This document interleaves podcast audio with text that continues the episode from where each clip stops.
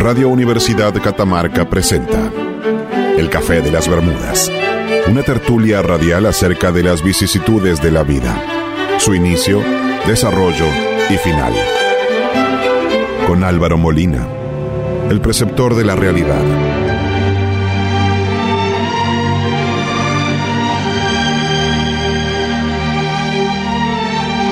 Fernando Daud, el romántico empedernido.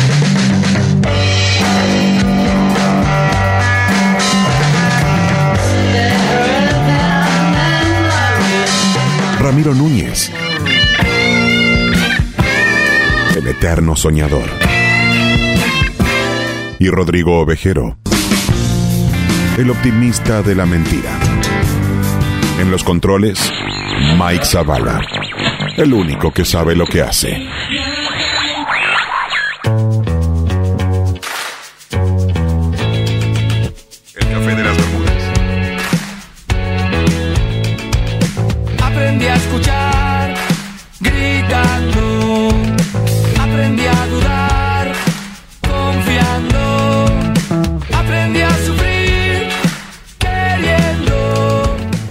Noches y bienvenidos a una nueva emisión de El Café de las Bermudas.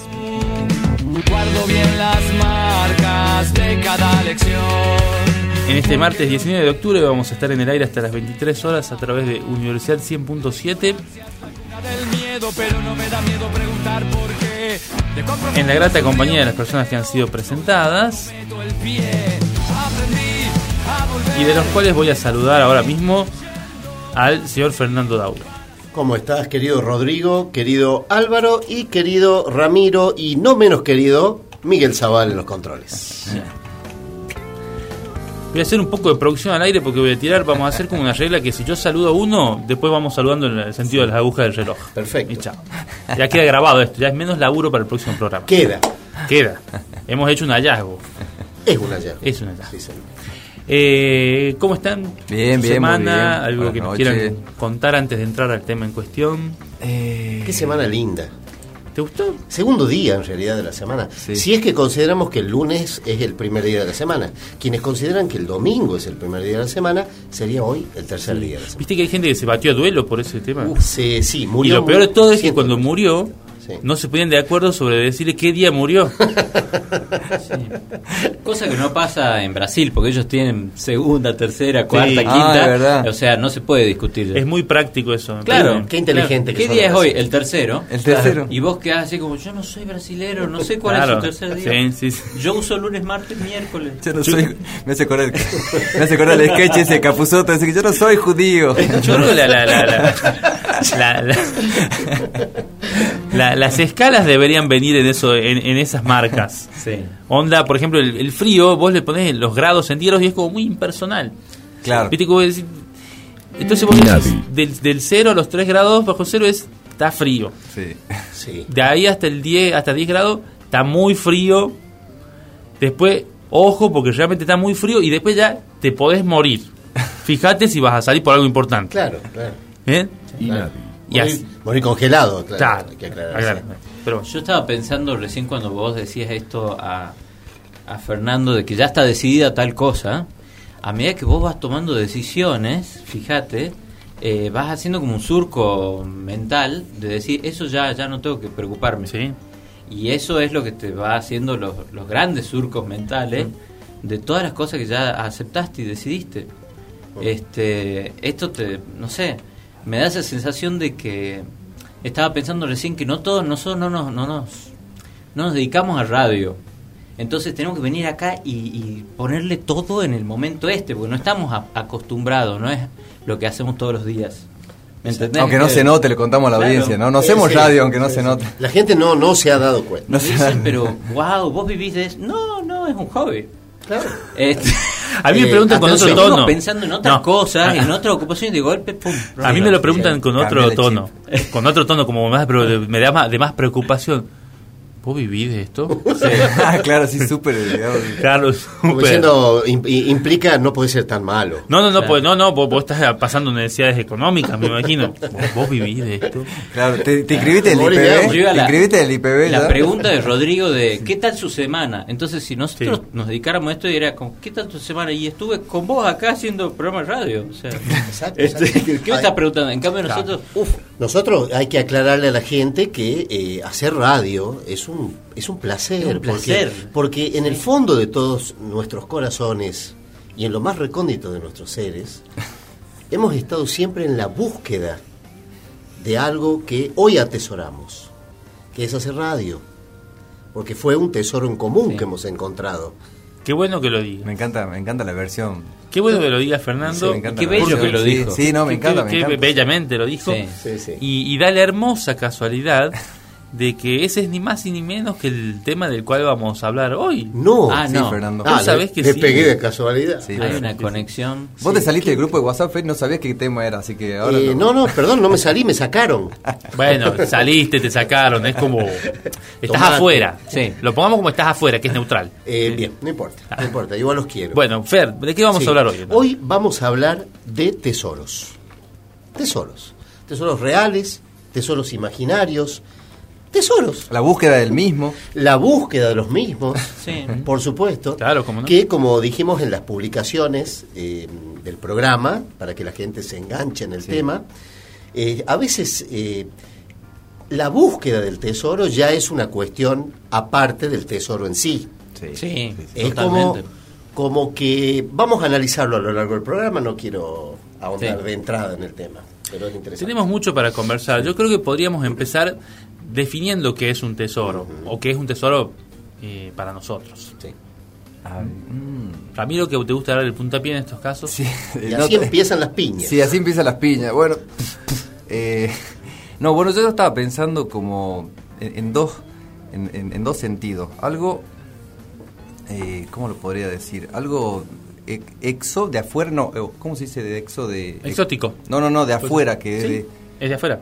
Ah, eh, Eh, como un exoesqueleto, decís vos. Claro, es como Eh, que está la búsqueda del tesoro, digamos, nuestra. de- Exógeno. Exógeno. de la afuera, digamos, Sí. ¿entendés? Y la búsqueda del tesoro de adentro Sí. de uno, ¿me entendés? Yo El lo planteaba... de- En- endógeno. Endo- sí, no me, Sí, endógeno, las palabras... exógeno, sí. Algo así, endógeno o exógeno, digamos, para, Sí. para ponernos en esa palabra. Pero yo creo que la búsqueda del tesoro es eso, digamos, es como una... Esto está derrapando hacia las aguas. No, no, no, no, lo veo como una dualidad, digamos. Que Me siempre- gustan esas aguas, Ah. Yo voy a ir a esas aguas, ¿sabes? Porque es lo que no quiere No sé Rodrigo. si la puedo Eh, definir, pero bueno, la bu- la- el tesoro, digamos, es algo que muy subjetivo para algunos y para otros no, que puede, que pueda atesorar. Claro, y ¿me para otros no. Claro, no sé, ese vaso de gaseosa para vos puede ser un tesoro, para mí puede ser veneno, no sé. Sí. Cuando uno es No, ropa- seguro, Yo eh. voy a subir a ropa lo que dijo Sí. Ramiro, absolutamente, porque a mí si me haces definir un tesoro, no me gusta definirlo de manera objetiva, porque lo que yo estaré diciendo es lo que para mí es un tesoro. claro.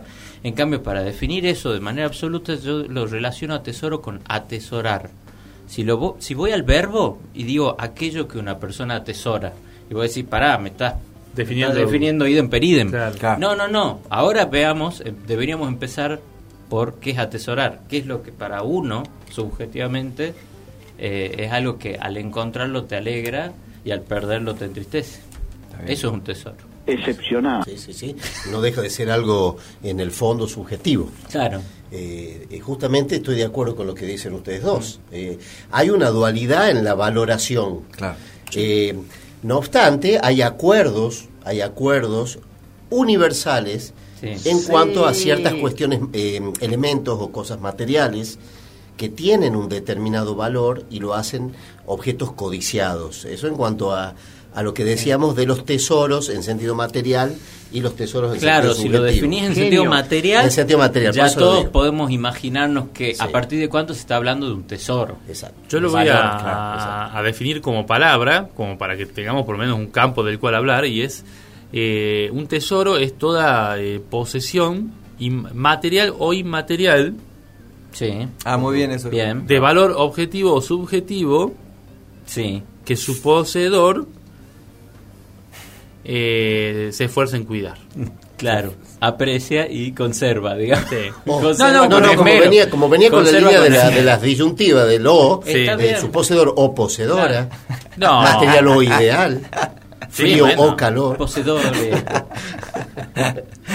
Pero Te esto- falta un poco de lenguaje inclusivo. Sí, Vamos sí, a sí. hacerla de nuevo. No, bueno. No, no, Nuestro pero tesoro. destaco, destaco el, Pero está el- perfecto. Innato. destaco el concepto de, de Rodrigo, Sí. porque ha resumido todo Sí, lo que nosotros la hemos de dicho, nosotros, hemos la hemos. Entonces, tenemos que empezar por clasificaciones. Entonces, después de esto, como para empezar a hablar de algún alguno de estos tipos. Deberíamos hacer o intentar una clasificación genérica por empezar y después seguimos intentando Sí, otras sí. si quieren. Porque Podemos, Más profunda. podemos surfear hasta la una de la mañana. No, Tra- bueno, tra- ya- tratemos ya- de que alguno de esos intentos llegue al éxito. Es, por supuesto. Claro. Yo primero diría la que dijo Rodrigo. ¿Cuál sería esa? Material o inmaterial. Perfecto. Empecemos a hablar de. Tenemos una primera clasificación de tesoros, señora, señor.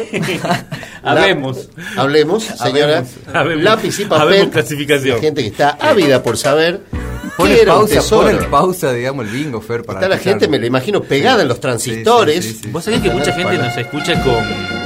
Mucha gente nos escucha con lapicero y papel? Ah, yo pensaba que con delay. Porque así nos anotan los, los, los momentos en los cuales nos denuncian ante el INADI. Claro. Minuto 17. Claro. Me gustó el momento que Álvaro dice un chiste y dice contra... No, yo nunca soy el que hace esos chistes. Álvaro es incapaz, básicamente. Si hay alguien que hace eso, son ustedes. Alguien- otro va. Sentí cómo pasa la pelota. ¿Cuál sería un tesoro material? un tesoro material? El oro. No loro con L, aunque para algunos tal vez un loro sea invalorable. Sí, Porque habla, hay, hay loros que hablan incluso eh, hasta en inglés. Claro. Eso es un tesoro, ese loro. El loro parlanchín es, es muy valorado en el mercado. Eh, el loro que te hable tres idiomas es un tesoro. Y si te conoce. Ah, después si tengo te otra. Pero aparte, a ver, si vos le das- Hola Fer, ¿cómo fue tu día? A- aparte, Eh, no me llamo Fer, ya te hace sospechar. vos vos ¿Quién vino que, acá? que dar ciertos usos al loro prácticos. Claro. Entonces vos le, le enseñás, por ejemplo, que diga a la mañana le das una, una papa porque diga a laburar, a laburar, Claro. y el loro se acostumbra Sí. y sale el primero solo y dice a laburar, a laburar, a laburar y tenés tu despertador. Entonces, y además tenés una forma de engañar así a, lo- a los extraños Sí. de que les digan, por ejemplo, eh, que el loro de vez en cuando repita qué calor o fíjate si ya, está- fíjate si ya están los fideos. Bien, entonces eh, pasa un tipo por ahí, por acá, eh, me parece que no hay nadie acá, no. Fíjate si ya están los fideos. Ah, no, hay gente, no Claro. entremos a robar acá. Claro, ah, claro, es claro. buena, es buena. Es buena, es muy buena, es muy buena. Sí, sí. Muy buena. Es un loro, bueno, pero no es eh, del loro que estamos hablando, Sí. sino de oro, oro. oro, De oro, oro, con oro. H, Sí, no oro. con L. Con H. Ese es muy bueno. Eh. Ese fue muy bueno. Bueno, el, el oro como material precioso es, digamos, el, el material por antonomasia eh, que se lo considera un tesoro. Claro, Sí. ¿Me puedo Eh, subir a lo tuyo, Fer? Y, y com- y por complementar. favor, hay lugar- hay digamos, lugar para todo. Yo creo que es el, el oro procesado más, más tesoro que otra cosa. El Ah, oro, Más Claro. que el oro en Claro. estado Yo natural. pensé, el- yo pensé en un loro procesado No, no. con la mini pimer. No, no, me refiero, me refiero, por ejemplo. del loro, Rodrigo, sé. por favor. Vamos a estar volviendo recurrentemente a la al idea del loro con Sí, él, sí. pero aclaramos que estamos hablando del oro. No, digo, el, el oro Ah, procesado. Por ejemplo, me encontré un doblón de oro, digamos, español del siglo. Vale más que- Claro, sí. vale. Sí. ¿entendés? Su Bueno, en ese caso, eh, eh, fíjate vos cómo vamos ahondando en el concepto de tesoro. Eh. Porque en ese caso estamos ante un, ante un valor del material oro Sí. en sí, y además tiene un valor histórico, Claro, la moneda. que le da, le da un extra eh, en valoración al material precioso, que es el paso del tiempo o alguna relación histórica en este Claro. caso. Eso estaba por decir que. Valoro, justamente. Valoro. Va el loro. Va el- siempre, Va el loro. siempre un loro en el medio. Estabas Sí. por decir algo, Rodrigo. No, no, decía que eh, me, me gusta mucho que, que, mm, que nos sumemos a los conceptos de los demás, Sí. pero que cuidemos la terminología cuando nos refiramos a eso, porque eh, vos, Ramiro, recién dijiste, Fernando, Fernando, déjame que me suba la tuya. Ah. Sí, no, no, no, a sí, tu sí, bola, sí. dije. A- a- bueno, a, a- la próxima decirle a tu idea, porque... Bueno, a tu pensamiento. Hay, Claro, hay, es- hay gente que se puede preocupar, Ramiro. Sí, sí, sí, sí. Me mandó un mensaje a mi mamá. Bueno, me dijo, nada salí, malo, eso salí son- de ahí que son unos degenerados. son cuidar el, el son elecciones. de lo que hablamos y las formas Claro. también. y las formas también. sí. Perfecto. Bueno, eh, me, esto- me perdí, juro por Dios, estoy Pero, pensando en eh, loro no ahora. habíamos loro. subido No, habíamos subido un loro. ¿Puedo yo? Sí, por favor. Pues estamos hablando todos a la misma vez. Yo creo Tenés que la razón, gente es está muy verdad, confundida. Orde- con esto. orden, eh, Molin orden. Gracias.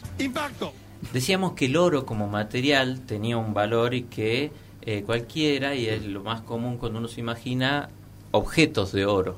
Y objetos de oro, lo que Ramiro decía, y cuanto más antiguos, más valiosos. Y cuanto más raros, más valiosos. ¿sí? Exacto. Y quizás, cuanto más simbólicos, más valiosos. Porque no es lo mismo robarte una, una cruz de oro eh, que está en la casa de alguien que robarte la del Vaticano. En absoluto. Claro. O un cáliz por ahí. así de oro. No es lo mismo un cáliz Y al cualquiera mismísimo que el cáliz de alguien en particular. Exacto. Exacto. Ah, Exacto, ¿Ves? claro, ahí, ahí va, eso va, eso va sumando, eso es lo que va dándole el valor agregado a estos tesoros. Imagínense habitaciones, cuevas llenas de estos tesoros Sí. que vos decís, Sí. que todo a la vez esté en un mismo lugar. Eso ha dado nacimiento a las historias de piratas, a las historias de las búsquedas de los tesoros, que lo vamos a hablar también a lo largo de este Bueno, pero entonces resumiendo, el Sí. valor material, el valor eh, histórico, Antiguo. pero el valor simbólico les gana a todos esos Ajá. en un tesoro. sí. Es como la mezcla de esas cosas. ¿Puedo spoilear una película de Indiana Jones? Totalmente. Sí, sí. Yo la Bueno, vi toda. sí, como que no. No, ya hay que Clara- spoilearla, sí, claramente, eh, en, en la película en la que van a buscar eh, el cáliz sagrado, el cáliz de Jesús, al final te da una gran lección de eso. Porque te muestra en una mesa montones de cálices, que eran todos de oro, con piedras preciosas, con una orfebrería delicada, y en el medio de todos ellos hay un pequeño y humilde cáliz de madera. Atrás, mejor dicho, atrás medio Atrás, escondido. escondidito, Sí. con apenas un pequeño mínimo adorno. Sí, que, que por adentro creo que tenía algo Entonces, dorado, sí, sí. quien pensaba que los tesoros eran materiales, elige un tipo de cáliz de acuerdo a su pensamiento. Ahora, quien realmente seguía los pasos del Nazareno y entendía con quién, de quién se trataba, Sí. elige el cáliz que Humilde. probablemente se haya usado en la última La cena. Que era, copa- era de material, de material humilde. Claro. La copa Claro, de un carpintero. dice. La copa de un carpintero. Exacto, exacto. Qué Pero yo creo que más allá de lo lógico es, es la metáfora y esto de lo simbólico y el valor, porque esa es la más valiosa de todas. Sí, Yo sí, creo que sí, esa es una sí. escena a la que uno puede recurrir en muchas ocasiones si está tratando de conquistar el amor de una mujer. Te, te excusas de ser feo de esa manera. Si vos viste Indiana Jones y la última cruzada. Si después de eso No, se dice queda la mina. aceptada Ya sé, todavía, ¿qué- ¿Con qué seguimos? bueno, la veamos y sigamos charlando. Después- te Ahí- quiero hacer ver una Oh, película y después shit. te cuento. Es muy buena esa. ¿cuál parte. esa del latiguito? Te responden así. Vos ahí decís, No, eh. "Uso, eh, la cuenta. Exacto. No, o, o decís exacto. La- la- fue la noche a la mierda. A que no sabes, Ramiro, la macana que me mandé. ¿Qué te mandaste, Rodrigo? Me apostaron que no podía hacer algo muy, muy estúpido. Y contame, ¿vos qué hiciste? Avisé en la radio que volvemos con el programa. Los invito el próximo martes a las 21 horas a escuchar el Café de las Bermudas por 100.7 Universidad. Hacemos radio con vos. El café de las Bermudas. Aprendí a escuchar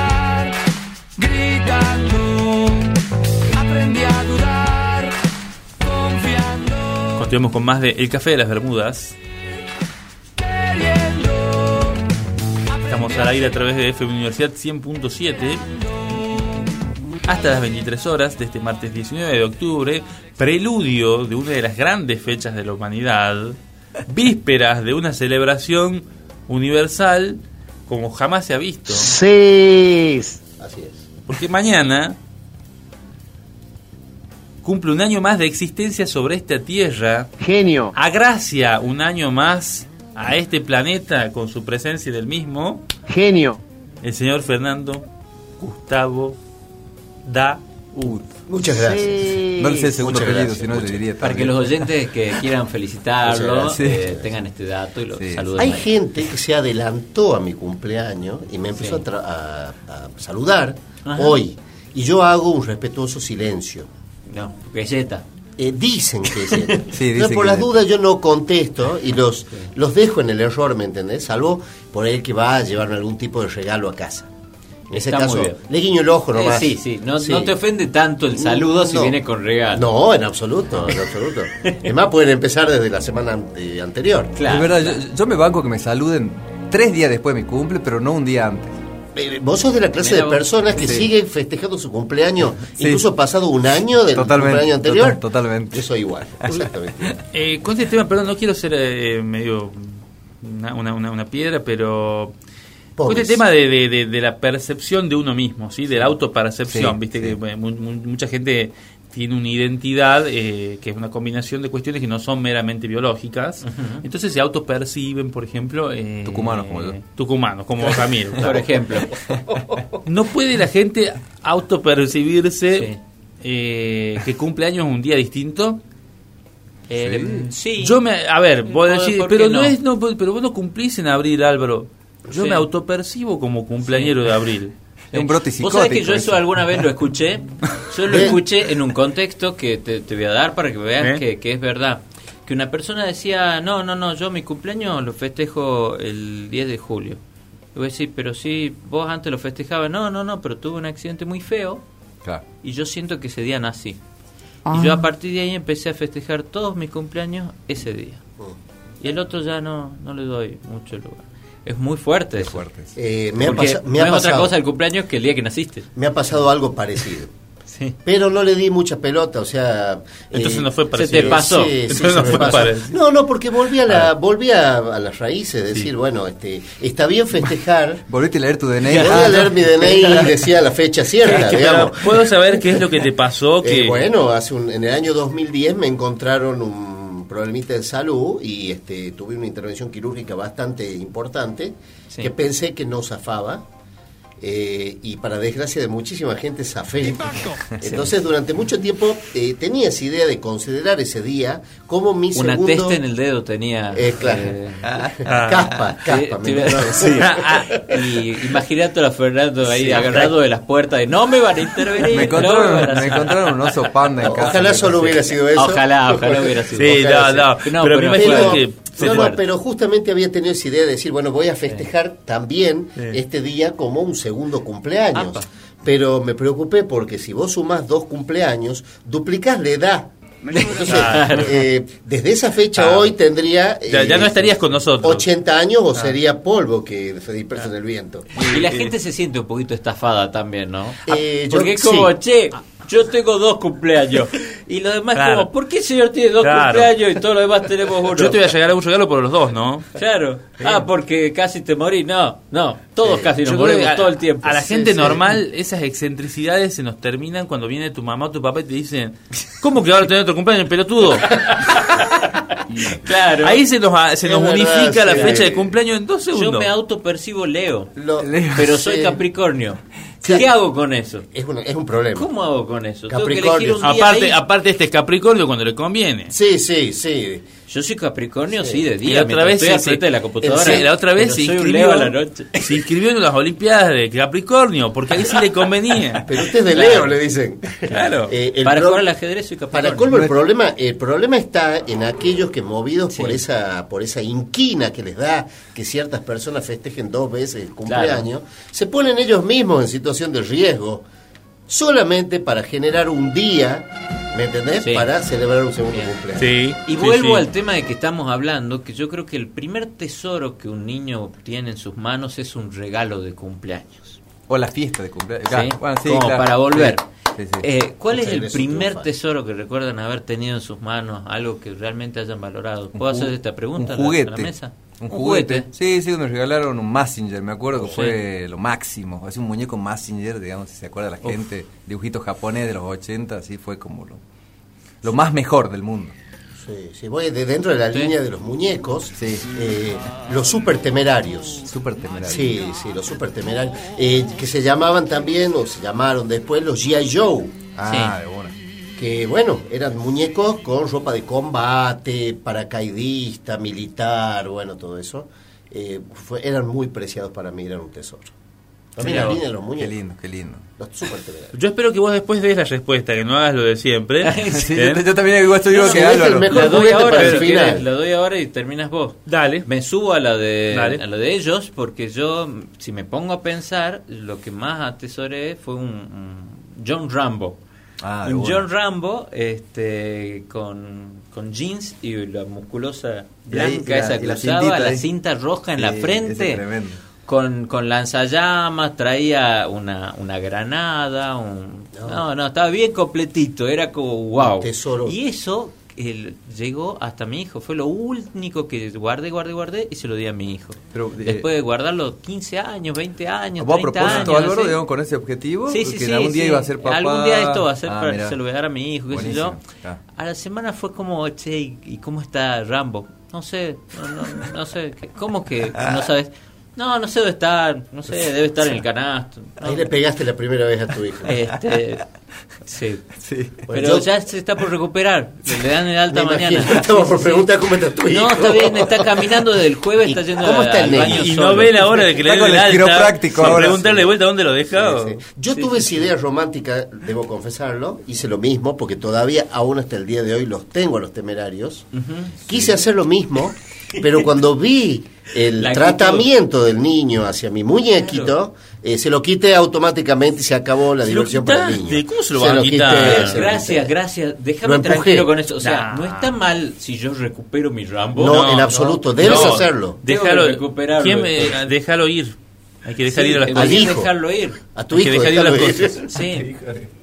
Es verdad. Hay que dejar ir las Además, cosas. tu hijo ya tiene Pero 25 con años. eso ¿Qué matas todos los tesoros. Hay que dejar ir las cosas. ¿Qué no me tesoro vas importa. a tener si dejas ir las cosas? Eh, No, los no. tesoros Los tesoros tienen que perderse de vez en cuando para que vos aprecies los demás. Sí. Y si podés tener incluso, eh, a ver, yo, bueno, lo voy, a, lo voy a relacionar con lo que iba a decir que era mi, eh, mi tesoro que yo recordaba. Yo recordaba, recuerdo aún, eh, un osito de peluche Ajá. Llamado Sandokan, por el, el personaje de, de- del tigre de la Malasia. Sí, Sí, Claro, Sargari. Sandokan. Sí. Y que me lo regalaron mis hermanos, tengo unos her- hermanos que son Que te odian. varios años más grandes que yo, eh, me lo regalaron por cuando cumplí un año. Oh, Y mirá. desde ahí que yo lo tenía, Desde el año. spoiler, no lo tengo más, Sí. Va. bien, pero y porque la gente pierde cosas. Y sí. Regala- Hay que buscar a Sandokan. No, no, no, no, yo Hay que hecho, buscar a Sandokan. fuera del aire te voy a decir dónde está Sandokan, Fernando. Bien. Chan, Apa, Chan. Bueno, Sí. hay que recuperar a Hay Sandokan. que recuperar. Bueno, la cuestión es que eh, la pérdida de Sandokan Sí. me cambió la cabeza acerca de tengo que ser más cuidadoso con mi vida en general. Sí. Ni hablar Sí, que sí, con... sí. Sí. Porque cuando uno pierde que algo muy valioso, y además hay responsabilidad suya en la pérdida, te das cuenta de que tenés que replantearte muchas cuestiones. Qué desidia. Como John Bobbitt, por ejemplo. Claro. Por ejemplo. Claro, por ejemplo. Sí. Sí, bueno. ¿Seguro? eh, claro. ¿Seguro? Para muchos eso es un tesoro. Para John Bobbitt, perdón, yo calculo que a John Bobbitt, cuando le cortó el pene a la esposa, Por favor, no hacía falta. eh, pero dije el pene, eh, Fernando. John Wayne Bobbitt. El fin de las metáforas. Sí. Eh, eh, pero bueno, la gente sabe que le cortaron el pene. Cuando le cortó el Sandokan. Bueno, quedaba más gracioso. El caso es que uno imagina que eh, a John Bobbitt, cuando le cortaron a su mejor amigo, Bien, ahí me gusta. ahí más. te parece mejor. Ahí me gusta A más. su amigo Bueno, fiel. A Sandokan. Cuando, cuando John Bobbitt le, le corta a su mejor amigo, que casualmente era su pene, Sandokan. eh, seguramente fue algo que lo hizo reflexionar. Claro. Y dijo, Sí. No he valorado todos estos años. Claro, lo debería haber valorado. Hay que tener cuidado donde dejo el muñeco, dijo John Bobbitt. Bueno, bueno, pero volviendo a Sandokan. ya que la metáfora está muerta, Sí. vamos Ah, a pisarla. sí. En este momento vamos a patearla en el piso. Muerta como la de John Sí. Bobbitt. A ver, hago una pregunta. ¿Por qué piensan que los que los tes- que los tes- hablando de tesoros materiales, ¿no? Sí. En la clasificación que decíamos recién Objetos que los materiales. que- objetos materiales. ¿Por qué piensan que los objetos materiales de las grandes culturas de la historia son los más preciados? Y que, y que hay otros objetos que no fueron de grandes culturas, no sé, ¿viste? esto era un, un vaso de Roma de la época de... Cuanto más grande la cultura, es como, sí, es claro, más no sé si viste que el está asociado a objeto. eso, más Sí, importante sí, el objeto. sí. Capaz Sí, hay que porque- objetos que son... Aparte de- Si vos decís de la islita esta, hacían unas cositas de madera, esos 20 tipos, y bueno, Pero muy el- bien por ellos. Claro, pero Claro. en Egipto había... Pero claro, algo que, que era Pero aparte- adorado por miles y miles de personas. Aparte quiero decir algo, eh, quiero reflexionar sobre algo y tiene que ver eh, con, con la cuestión de la arqueología. Ajá. Que el descubrir objetos que perteneci- pertenecieron a una civilización que ponele que no se que haya estado perdida esa civilización o se la conoce a través del descubrimiento de ciertos objetos hace que en la actualidad podamos tener una fotografía o una aproximación a lo que fue esa civilización. Claro. Entonces, Ah, eso lo- le- lo hace valioso a esos Em. objetos porque nos permiten, justamente lo que le da el valor es que nos permite conocer las maneras de vivir, las maneras de, de ser, Claro, porque- de toda una civilización este, que evidentemente eh, por ahí ya no quedan ni rastros en la Está muy bueno que dice Fer, porque a partir de ahí se puede estudiar con mucho más profundidad el, el, el contexto histórico que fue encontrado digamos, Totalmente. ese objeto. Lo que pasó, lo que está pasando incluso hasta el Sí, día de hoy sigue sí, pasando sí. en Pompeya, por ejemplo. Pompeya se siguen haciendo excavaciones eh, y se ha recuperado ya prácticamente el 80-90% de lo que fue la ciudad de Pompeya con una precisión y una, una algo increíble la técnica que, que han usado. La, está al descubierto toda la ciudad de Pompeya y vos podés ver exactamente cómo vivían los, ¿cómo pompeyanos sería? ¿Sería? Los pompeyos. Los pompeyos. Los pompeyeños. Eh, Los no, podés, podés ver cómo vivían las costumbres Claro. que tenían. eh, Sí. eh, tenían televisor a color, vos podés creer. Tremendo. Cosas que- así increíbles, sí, ¿no? Viste Sí. que, que de- descubrieron cosas en Pompeya así, onda, como, no te miento, descubrieron como por ejemplo un, un edificio era eh, un prostíbulo y tenía un, un símbolo que identificaba a los prostíbulos, de ahí Ah, aprendieron mirá, eso. mirá, y aprendieron como cosas muy...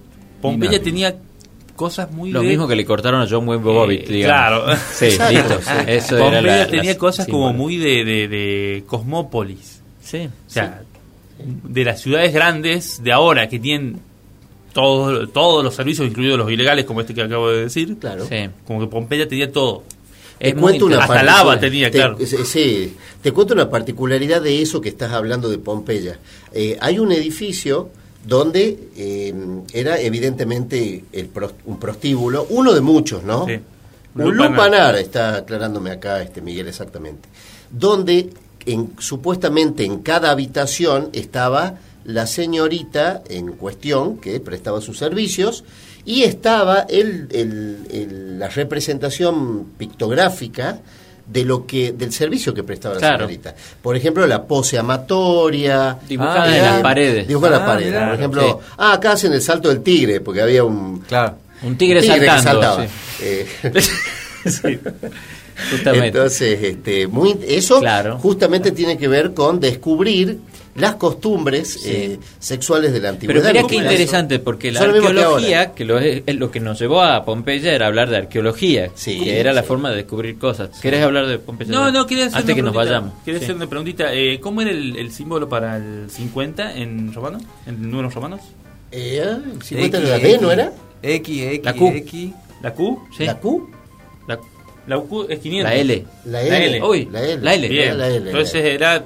La L de 50. Tendría puesto ahí una L, Una vergüenza. una X, Sí. Sí. una I y una X. Exacto, claro, claro, claro. Ahora Como- sí, podemos salir de Como Pompeya. pasa en algunas esquinas de Catamarca. Ahora podemos salir de Pompeya. Uf. Bueno, habíamos llegado a Pompeya porque fuimos a la arqueología. La arqueología, ¿qué es? Es hija de los buscadores de tesoros. Hoy por hoy la arqueología no se trata de buscar tesoros, pero lo que inició todo esto fueron los las técnicas arqueológicas que se usan hoy son diseñadas por buscadores de tesoros, Exacto, exacto, exacto.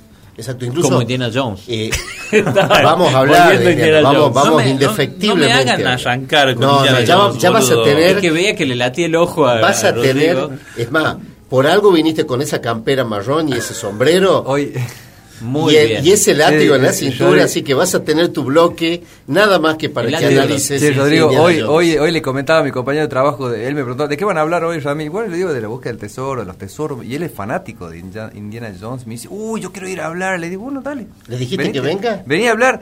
¿Y en serio? Sí, vos tenés que estar media hora y presentar las cuatro películas de Indiana Jones. No, no me voy a animar. me O sea, lo corriste Claro. en una palabra. Menos No, mal no, que no se dije- animó Ramiro. Sí, ¿no? Nos mal, comprometió porque el programa si de no, todos. si no, el programa hoy era el amigo de Ramiro. El amigo de Recomienda Indiana Jones. Va a hablar sobre Indiana Jones. ¿Vos sabías que quizás no es así como la mejor decisión que hagas compromiso Bueno, por nosotros? Pero él sabía que su amigo no, se iba a animar. Iba, iba a arrugar, iba a arrugar. Claro, que iba a Sí, arrugar. Sí. Sí, sí, Eh, va bueno. vas a tener vas a tener tu bloque vas a tener tu bloque de, de Indiana para que Yo te puedo hacer demuestres un Indiana Jones y las cosas. no me extraña no me extraña Eh, pues, podría ser Indiana, podría no, ser. ¿te animás a Podrías intentarlo. Te- No, no, Ah, no, porque creo no. que el, el- el programa tiene la mm, la duración Sí. eh, perfecta y que si le afectas con otra sección más o menos larga. ah bueno una mini mini sección no, sí, sí, sí. No, pero básicamente no por perezoso, sí, por perezoso. No, pero, pero es más, ¿me sabes qué? El bloque que sigue va a ser el bloque Indiana de. Indiana Jones. Bueno, está bien. Sí, señor. Así que bueno, pero estamos tocando el tema de la arqueología como La para, arqueología. para darle pie a ese bloque. Y este justamente les comento algo. Eh, recuerdo eh, todo lo que rodea el tema arqueología. Recuerdo lo que, su- lo que sucedió, por ejemplo, con el descubrimiento de ciertas tumbas egipcias que estaban eh, signadas por una maldición. Sí. Eh, la maldición del que tuviera la osadía de violar eh, Profanarla. eh, o profanar esas tumbas, estaba esa, esa fantasía, esa maldición de que morían. A lo largo del tiempo fueron muriendo todos, a los Claro. 60, 70 años, eh, lo cual confirmó la maldición. Este, pero Perdón, yo no sabía que había eh, en el Cairo una carrera que es egip- egiptólogo, egip, no sé. Sí, hay egiptólogo hay, sí, solamente ¿Qué- se arque- estudia eh, arqueología egipcia. sí. En el, el Museo Británico, sí. el Museo Británico es algo increíble las cosas que tiene. Claro, y en, en la entrada del Museo Británico está la piedra Rosetta, que es la- el ejemplo histórico, digamos, la muestra histórica de los primeros signos de, escritura, del lenguaje. sí. eh, que es algo fabuloso y es uno, de los, es, uno de los, es uno de los tesoros más preciados del Museo Británico. Eh, yo me la quise traer porque digo, les va a encantar a los muchachos. Y, vas a tener 100 años de perdón, además. Y sí, no, no, además Es era pesada, exactamente. ¿eh? Es pesada, pero no, no, no, ciertas formalidades administrativas no me lo permitieron. Claro. Así que se las debo para el próximo. Ahora, año. eh, perdón, ¿no? ¿Le podemos dar una entidad más al, a la clasifica, al, al, al concepto de tesoro? Pues es Que bienvenido. es siempre. mucho más valioso, como decía Álvaro, que si es simbólico, si bueno, si, si tiene, si es antiguo, pero ahora si fue robado, mucho más Oh, valor. los tesoros robados. Que bueno, si no- Tesoros robados. sí, Tesoros- está bueno. Bueno, habíamos, habíamos, cuando estábamos haciendo producción, yo había hecho mención a la eh, a la alegoría de la cueva de Alibaba. Ajá. que tiene que ver justo con lo que vos estás diciendo. Eh, una cueva que está plagada de tesoros, eh, Oro, De- de todos los tiempos. todo. Sí, sí, sí. pero hay uno solo, hay uno solo, hay un solo elemento en esa cueva que tiene miles de tesoros para elegir uno más valioso que el otro, hay uno solo que a los ojos de los protagonistas de la historia es más valioso Es que todos valioso. juntos. Sí. porque ese tesoro es la puerta a infinidad de tesoros más. A lo que quieras. Entonces, tiene que ver con la valoración, con, la- con el subjetivismo y con el con Y la, con la codicia. con la codicia. Y con la Con la codicia. codicia. Porque Con la ¿Ustedes, codicia. ¿Ustedes creen que Ese que- tesoro era que- la lámpara maravillosa. Claro, esa lámpara La puede, lámpara puede de representar un- el conocimiento de la lámpara. Vos podés tener lo que quieras con esa lámpara. Si tiene que ver con la inteligencia a la hora de elegir el Yo tesoro. creo que no, no. Es un cuento, no. No, creo que bueno. no tiene más. más Claro, está Sí, pero lo no que tiene más simbolismos. Claro. No, es, es un cuento No, yo bastante sí, ¿no? fantasioso, pero a su vez con, concreto en el sentido de es un genio que te da tres deseos. Si vos lo querés poner como simbólico, podés hacerlo, porque Claro. realmente es muy fácil simbolizar. Claro. Claro. Y más todavía simbolizar hacia atrás. Sí. Pero yo creo que la intención era, es un cuento, digamos, cuento. No, no, no estaba pensado eso. Por lo menos de manera consciente. Es de las mil y una noches. De las mil y una Es, noches. de la- es un extracto. Las mil y una noches y este, se, se va pasando de boca en boca y hay unas personas que empiezan a recopilar las mejores historias de su cultura Sí. Y las van recopilando. Es como, es como la Biblia también. La Biblia tiene el mismo proceso. Sí. Y en las mil y una noches pasó por uno, por dos, Claro, por tres recopilaciones hasta que llegó a ser el, el de hoy. Este, no sé, me parece que como los, los cuentos fantásticos que siempre contábamos, hablamos de Pinocho, cuando hablamos de, de historias, cuentos de niños, Claro. por ahí tienen mucho así como que nos llega, mucho aprendizaje por lo menos, mucha metáfora y mucho moraleja, por así decirlo. Seguro que sí, seguro que sí. Bueno, Pero era lindo, el, el Aladín. Aladino, Aladino. ¿Querés hablar de esa historia? ¿De Aladino? Sí. Eh, me, me encanta la idea del genio De la lámpara. de la lámpara, porque como dije recién, eh, es la puerta hacia, hacia tesoros infinitos. Claro. Porque ¿qué límite tiene? Es como un portal, ¿no? ¿Qué límite tiene como lo el que de los tesoros. Tres deseos. Claro, ¿qué límite tiene? En la puerta de entrada de- a, a tesoros más duros. A tesoros más duros, exactamente. Claro. Qué pedazo de tesoro. Tesoros blandos a Claro, tesoros porque- duros. Pero ahí tiene que ver con justamente con lo que es cada uno, porque Sí. el poseedor de la lámpara puede desplegar toda su miseria, como Sí. puede desplegar toda su bondad. Entonces, atención a esto, porque lo que deseas es lo que eres probablemente. Uf. Chan, chan, chan, chan. Sí, sí, sí. Nos Y tiene esas frases también como para hacerse remeras. Lo dejo ahí. Sí.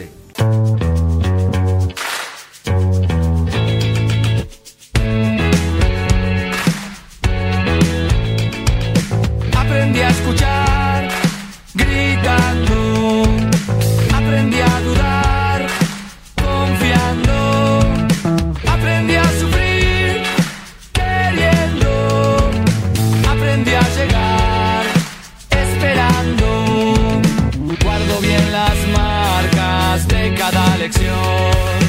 Porque lo que duele enseña. La ignorancia El café de las saca del Bermudas. miedo, pero no me da miedo preguntar Radio Universidad, por qué. 100.7, De cuántos mundos un buena música, entero, buenos momentos. cuando meto el pie aprendí a volver mientras fui yendo Digamos con más del café de las Bermudas.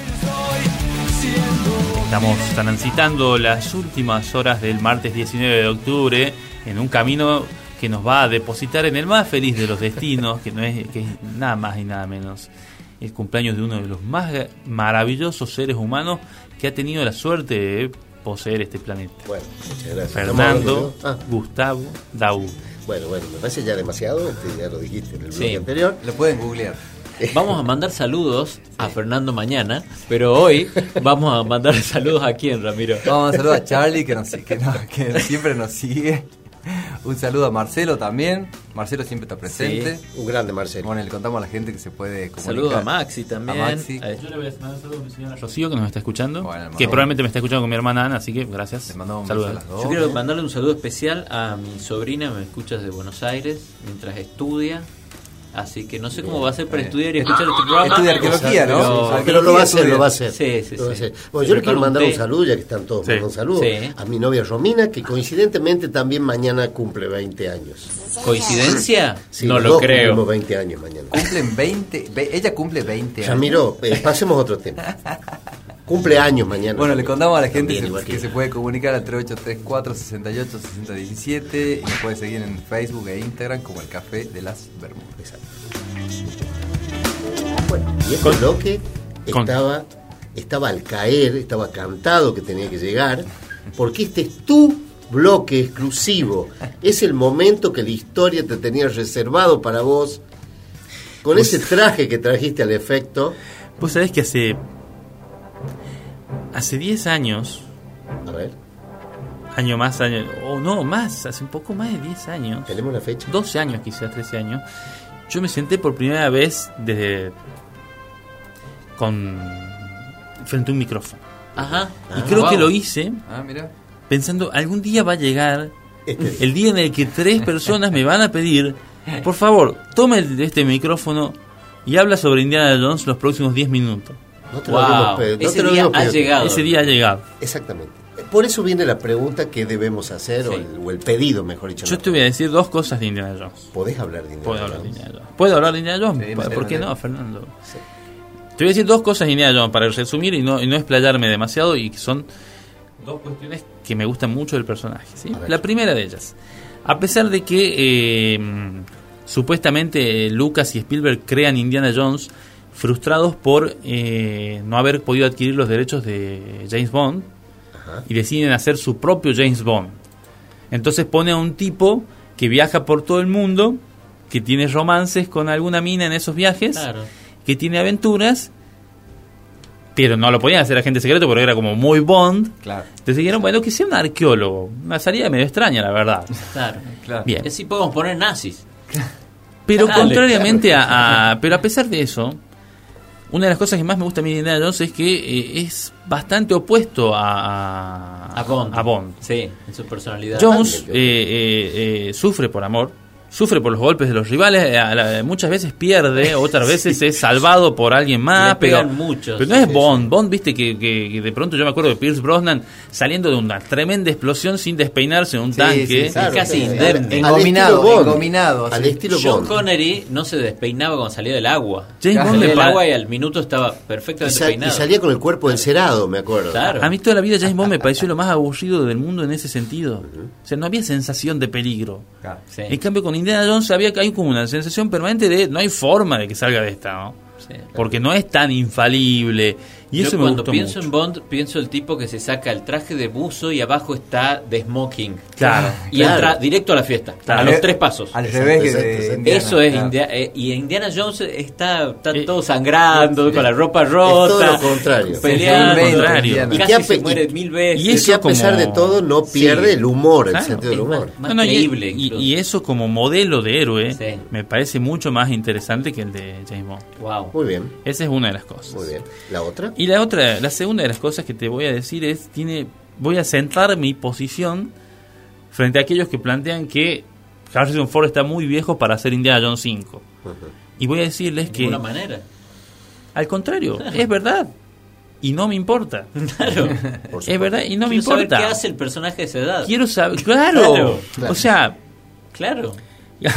como quieras. Vos, Sí. A ver, eso te va a costar un, duelo de espadas después, ¿no? Pero bueno. Eso sonó peor que lo de Sí, Sí, sonó peor, pero bueno. Sí, sí. Pero bueno. Sí. Eh, a ver, voy a esto. No importa, a ver, en realidad, ¿cuál es la respuesta? No importa si está viejo o no está viejo.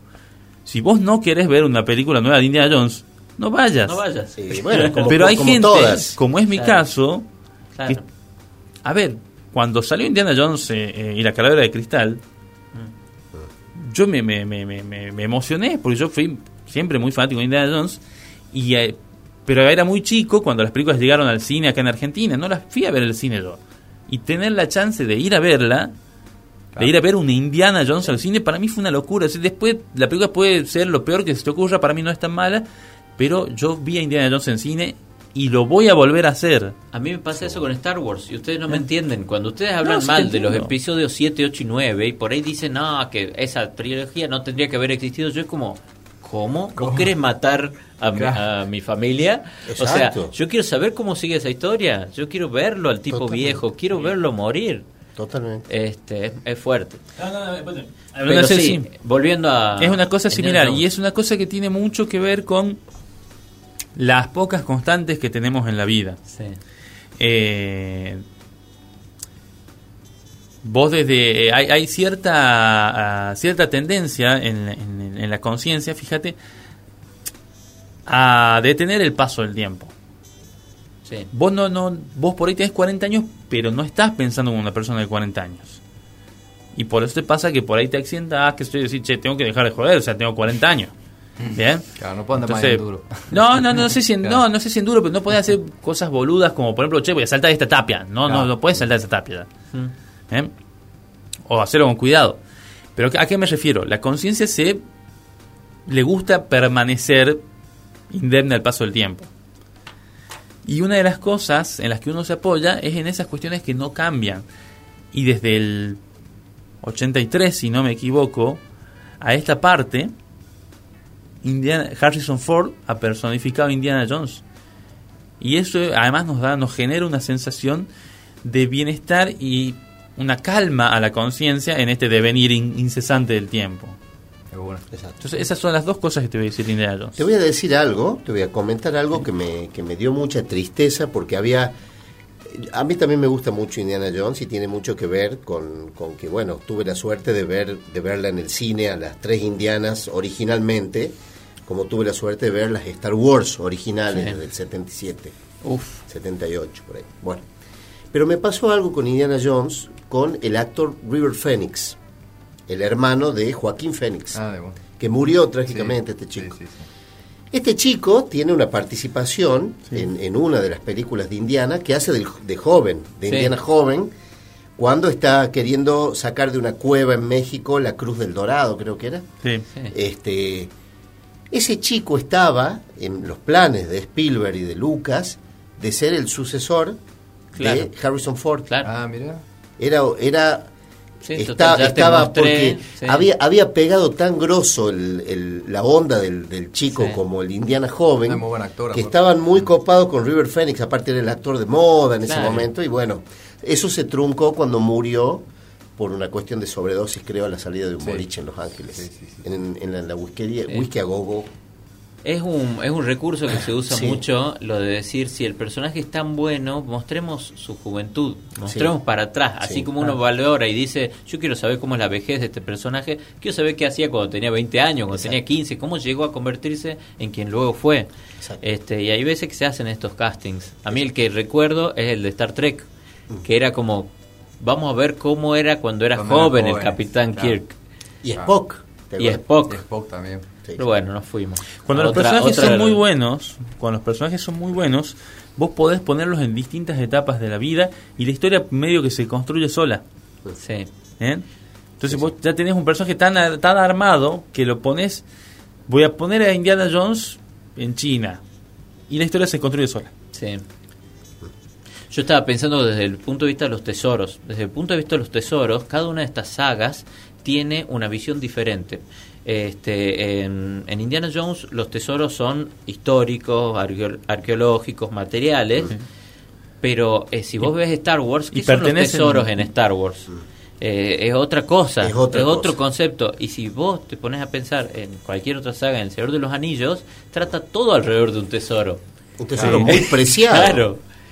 Toda la saga es alrededor de un tesoro. Exacto. Eh, es Está bueno es interesante. Esa- esa- Pero lo que me gustó siempre de. Indiana Jones, eh, eh, Sí. ya relacionándolo con el tema de hoy, Sí. de tesoros, es la concepción que él tenía de esos tesoros que se esmeraba tanto en buscar, encontrar, en conseguir, y era la frase que vivía repitiendo, esto, esto pertenece a un museo. Sí. Claro. No lo Sí. podés tener, no te lo podés llevar, Claro. Sí. porque es de un museo. Es de- Entonces, es de fíjate todos, que es, reiter- es de todos, es Claro. para que lo disfrutemos todos, para que lo valoremos todos. Claro. Entonces, siempre me gustó eso de Indiana Jones, que eh, él finalizaba con esa frase, Sí. la, la- la disputa por el, por el objeto Sí. en cuestión. Decía, esto es, de un, esto es de un museo. Podemos decir que Indiana Jones es la, es el agente de los museos. Sí, podemos decir eso y podemos decir que es un personaje de una película también. Sí, a mí me impresiona, vos sabés cuando... Sí. Voy a volver, voy a volver. Ordená, Molina, ordená.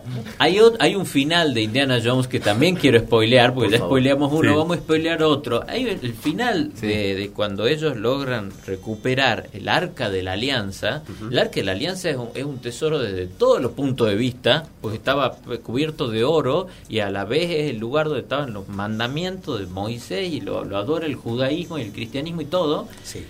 Y cuando él logra recuperar eso, lo pone en una cajita, le ponen un número y en el final se abre la cámara y vos ves que lo guardan Sí. en un galpón donde hay miles y miles de cajas Exacto.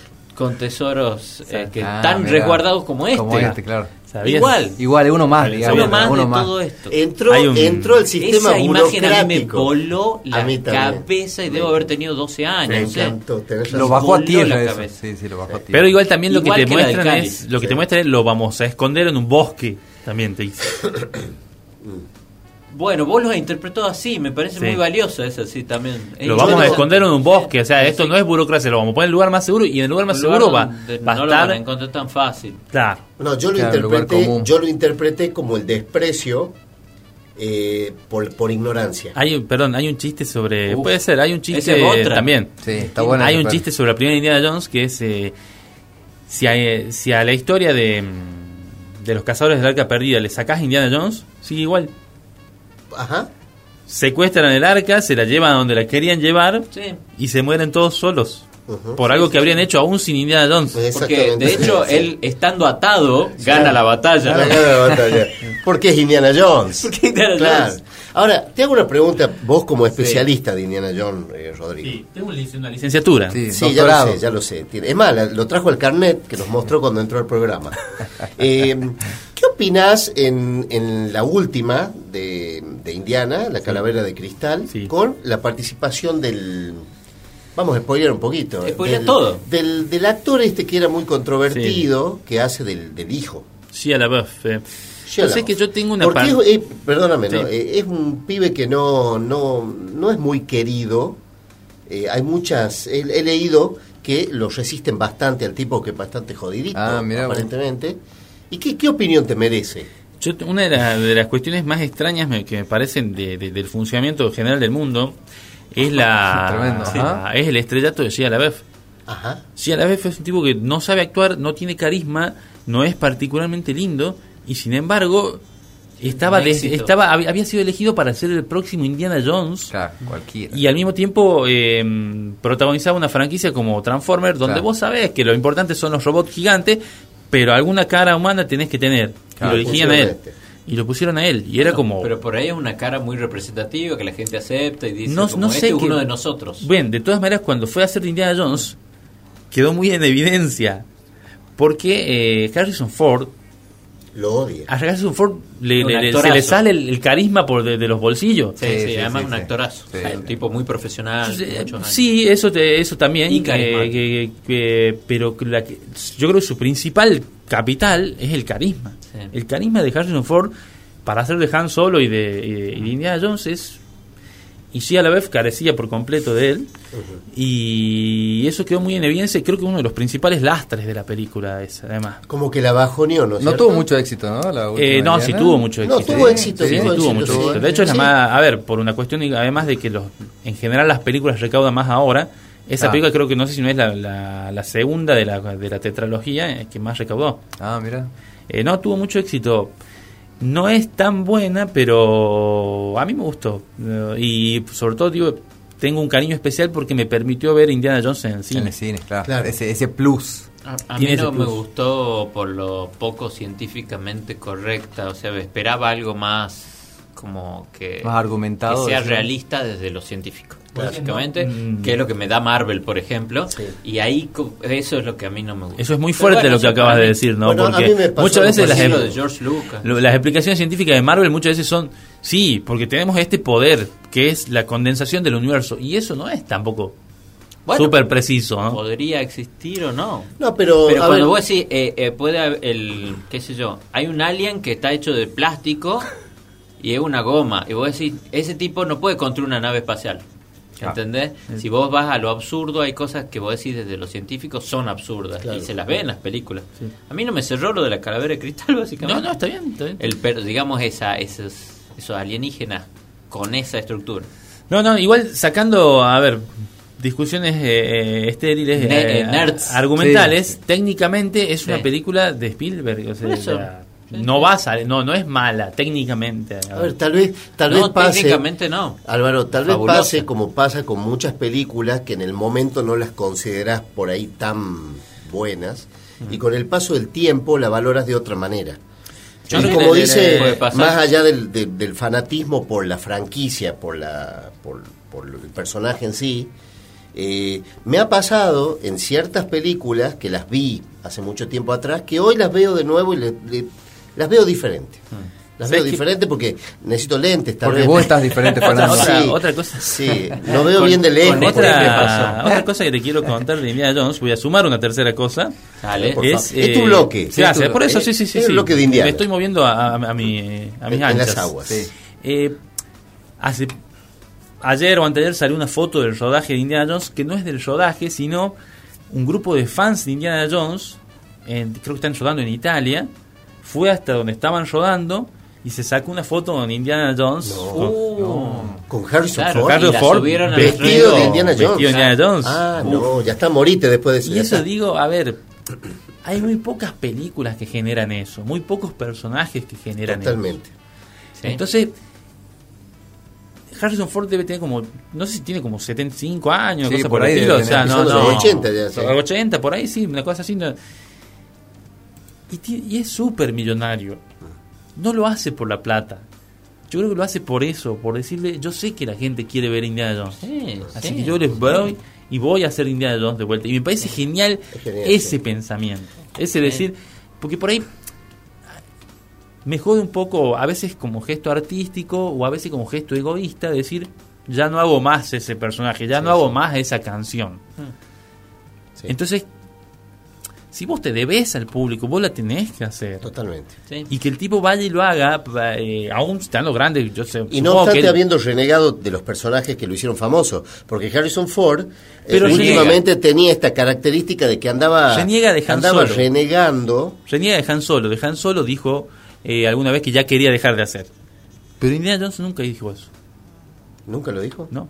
79 años tiene Harrison 79 Ford. años. Ah, 79. Y está bien el tipo, ¿eh? Está bien. Y tiene, además de las, además de las películas, tiene una, una participación como Indiana Jones en la, en la serie Las aventuras del joven Indiana Jones. ¿Ah, sí? Sí.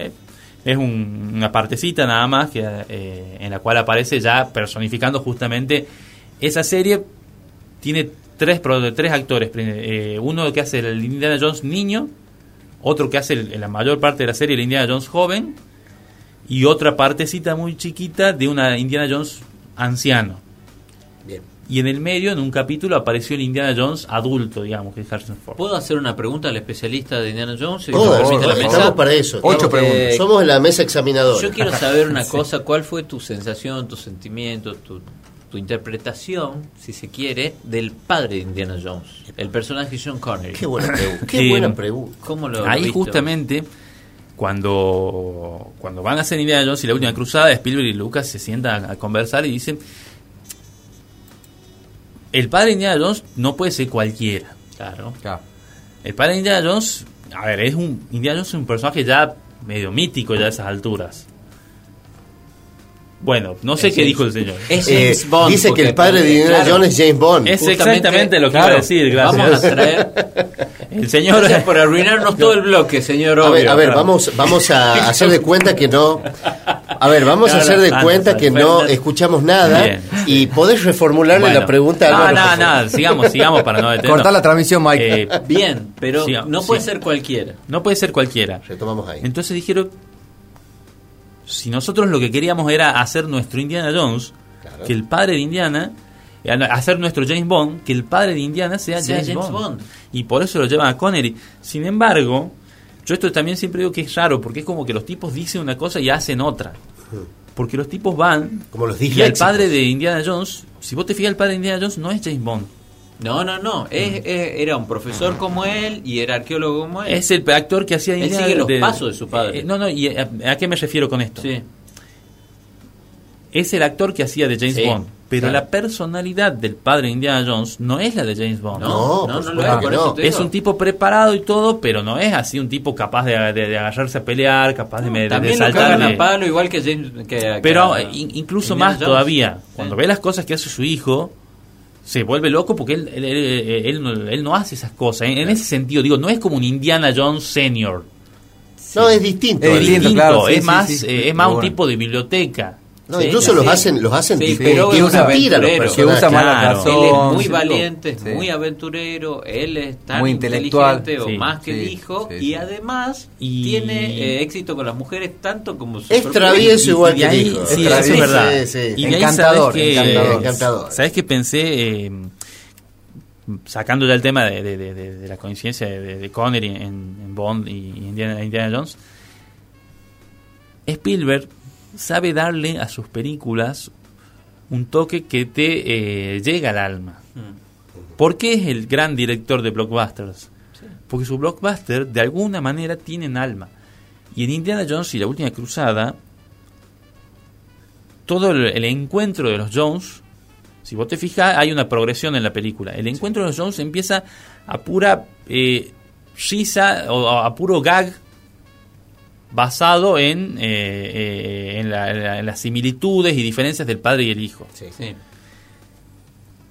Y conforme va avanzando la trama, se va transformando cada vez más en un reconocimiento del padre y el hijo en sus distintos roles Totalmente. y en lo que es su relación, una profundización de la relación de padre e hijo que es maravillosa y súper cálida y es lo que le da alma a la película. Y- y, culmina con la escena en la que vos ves Que le dice- el, el amor, el cariño que le tenía el padre, que no solo era reproche, Aparte casi No, se no, era no, admiración y y, Sí. y- no, a mí me pareció muy fabuloso. sí, Eh, entonces, mucho, sí.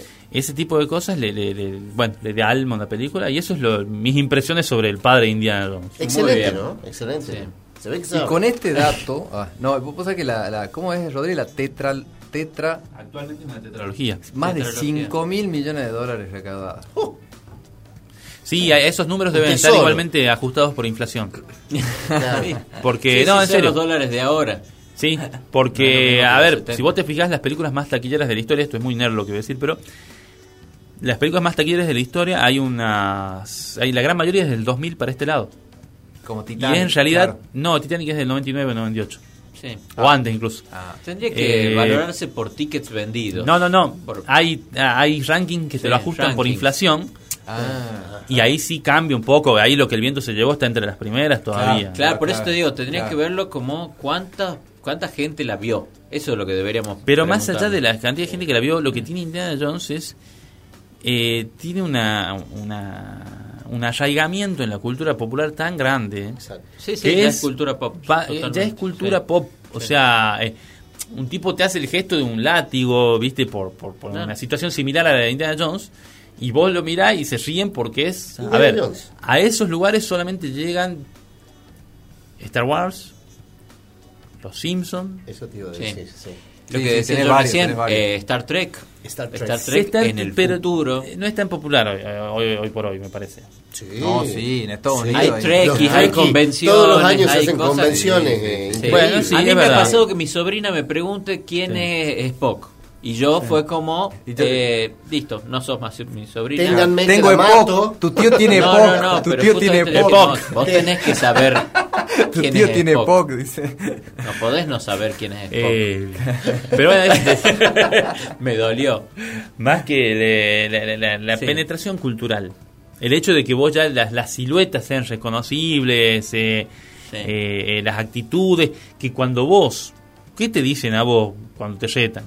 Cuando eras chico y te, re- y te retaban, Las cosas que me te dicen. decían, eh, el pelotudo este que se está haciendo el Indiana Jones. Claro. Porque te pegaba, te Sí, pegabas un golpe, te caía del techo. Entonces, el boludo este se anda haciendo el Indiana Jones.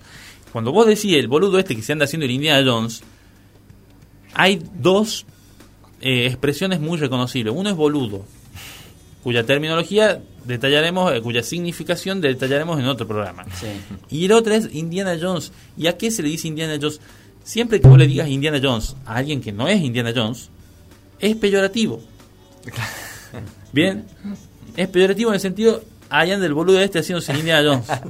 Eso Sí. te pasa por hacerte el Indiana Jones. Claro. Bájate, boludo, deja de hacerte el Indiana Jones. Como diciendo, es un reconocimiento diciendo Indiana Jones hay uno solo. Claro. Nadie más puede ni siquiera hacerse el Indiana Claro. Jones. ahora digo, la, la música de Indiana Jones Bueno, tan, tan eh, particular. quería decir algo sobre Música, eso, si sí. me lo Sí, sí, por favor. Una de las cosas que me encanta de, de- de los personajes de Spielberg, de Spielberg, y en este caso específicamente Indiana Jones, es como la fantasía, como anuncia la entrada o la próxima aparición del personaje en cuestión. Vos escuchás la, los primeros compases de la música y sabés que Indiana está por aparecer. Sí. Sí. Es una marcha. Ese chan- La marcha, Sí. la marcha, yo recuerdo en la, en la, si vos repasás las películas, antes que aparezca el personaje te está anunciando que el tipo está por aparecer. Eso, eso ya, ya te hace sentir la proximidad del personaje y ya te genera una adrenalina y una expectativa nomás acá el látigo. que me pasó, ya todos sacan en el cine el látigo y a los latigazos limpios, vuelan orejas, ¿entendés? Indiana Jones ya es, Es como sin- sinónimo de Indiana Jones ya es sinónimo de aventura. Sí. Exacto, sí. Vos fíjate que ya hay una cosa, una, una cosa linda para, para, para comentarles como curiosidad. y es Antes, que- ¿podemos hablar de la música o es otro tema? otro- no es ¿Es Tiene que ver con música la de música. Indiana Jones? no, no tiene que ver, pero era un importante, me Ah, parece dale, decirlo. dale. A ver, a ver, por favor. ¿Era mi bloque o no? acá Era, Perdón, perdón, perdón. licenciado es- No, No, voy a hablar sobre la música. era mi bloque, boludo. Ya no es más mi No, no, bloque. la música porque lo, lo mencionó justo Ay, Ramón. También Ordenalo, por habló favor. él. Eh, Una curiosidad que eh, la mayor parte de la estética del personaje viene de una película llamada El Tesoro de Sierra Madre. Bien, donde era un, también un aventurero y se vestía muy parecido a Indiana Ah, Jones. sí, o sea, sí. vos lo veis y decís, de Es acá lo sacaron, es donde evidentemente. aparece River Phoenix. Eh, no. No, no, lo del tesoro de No, Sierra Madre Fernando, el que tesoro de algo Sierra Madre de Indiana Jones. es Ah, una película... ¿En qué se basó? Ah, perdón, perdón, me confundí con el. Con Sí, Sí. no, no, no, el el, el que tesoro... le da de- el sombrero a él, viste, ese, en la Sí, no, pero bueno, en este caso el Tesoro de Sierra Madre Sí. fue el primer aventurero que se vio vestido así muy similar a Parecido. Indiana Jones. Ajá. Eh, eso quería eh, eso quería decirte Tiene los elementos de otro. De otro que es eh, sinónimo de aventura, que desde, desde entonces a ver, mi, mi hija, por ejemplo, ve un dibujo animado en Netflix que se llama Ridley Jones y es una copia descarada de Indiana Jones. Es como una mini Indiana Jones nena. Ah, mira. ¿sí? Y tiene el sombrero, tiene la música, tiene la... Indiana Jones impuso una tipografía. Hay una tipografía en Indiana Jones. El arqueólogo que aventurero. se usa siempre como vos vas a hacer película, bueno, tiene que ser esta Claro. tipografía y los colores tienen que variar entre el naranja y el amarillo. Claro, claro. Porque si no, no es de, de aventura. Claro. Y eso es todo todo mérito de, de esas películas. Bueno, Indiana Jones. ¿cuándo sale la próxima de Indiana Jones? O- hoy, no, ayer leí que, que la atrasaron hasta mediados de 2023. Bueno, Ah, bueno. tengo Se que iba a el ahora 2023. a principios de- la- estamos pasando la pandemia, así que Se iba a que- a principios de 2022 y la pasaron así como un año y medio. Mi apuesta es que están jugando con la idea de que se muera Harrison Ford. Oh, ojalá Que que deben tener Ah, alguna algún, alguna cláusula en el contrato que dice, che, tenemos que pagarle a Harrison Ford Cuando se estrene la eh, película. cuando se esté la película, el 5% de todo lo que la película recaude. ¿Entendés? Y decir, bueno, pero ponele que este, que este derecho no será transmisible por título gratuito. Claro, ¿Bien? claro. Sucesorio. Entonces, esto no, no va a los herederos. Entonces claro. dijeron, bueno, para mí es eso. Para mí, esta onda, che, ¿cómo está Harrison? No, bien, está como loco. Yo estuve en el gimnasio ayer. Atrasalo un año. Atrasa... Atrasar un año la... ¿Viste? Y cuando pregunten, che, ¿cómo está Harrison? Puse que lo agarro la gripe, y mal. Vos viste que tiene 80 años, ¿sí, no? Eh, cambiarla, poner ahora a- para dentro de tres meses a, a Indiana Jones. Le mandan chinos para que le tosan en la puerta de la casa. Claro, no, no, no. no. Bueno. Eso. La música, la música. No, la- eh, simplemente yo Sí. quería hacer esa mención de la música que es fabulosa. Sí. de, eh, John Williams.